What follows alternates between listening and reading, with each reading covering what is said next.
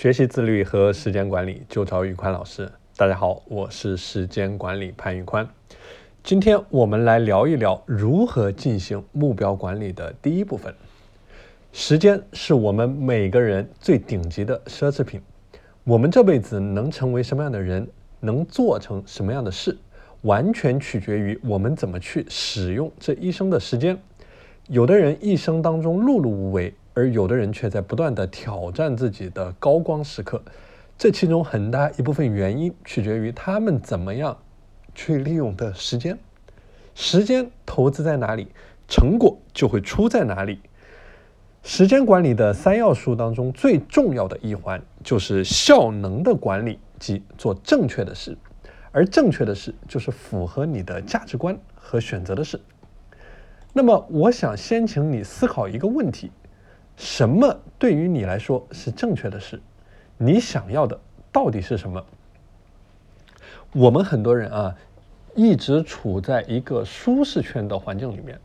舒适圈的环境呢，虽然非常的舒适，但是你不会有任何有价值的成果和输出。而之所以没有任何的输出，因为很多时候你不知道应该做一些什么事。或者说你根本不知道你想要的是什么，所以说你没有办法做出任何成果和输出。而我们说所有的自律，它一定是来自于你的内在驱动力，就是真正的积极主动的去自我实现，或者说你知道你自己要什么。每天的机械重复不叫做自律，因为这样的过程并没有明确的目标，这样的过程只有自律的壳。没有自律的魂，这样的过程是间歇性的慷慨激昂，持续性的混吃等死。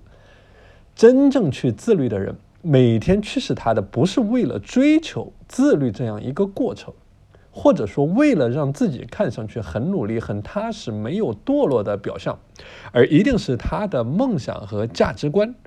人生就像去射箭，而梦想就是箭靶子。如果没有了箭靶子，你每天的拉弓也就没有意义。所有的目标建立一定都是建立在自己的价值观的基础上。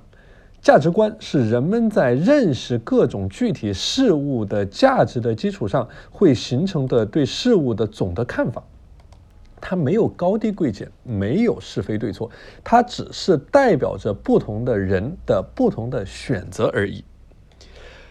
那么，在我们接触到的各种各样的教科书、课本、畅销书、成功人士的讲座里面，我们总会被教育，在年轻的时候要有自己的目标，然后我们的一生应该沿着这个方向不断的前进。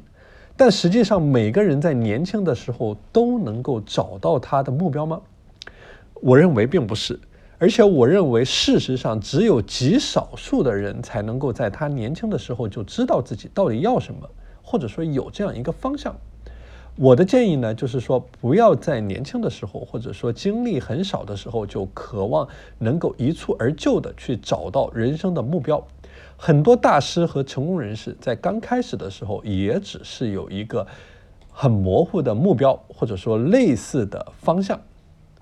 好的，那我们今天的内容先分享到这里。下节课我们会具体来跟大家讨论怎么样去精准的发掘你的人生目标。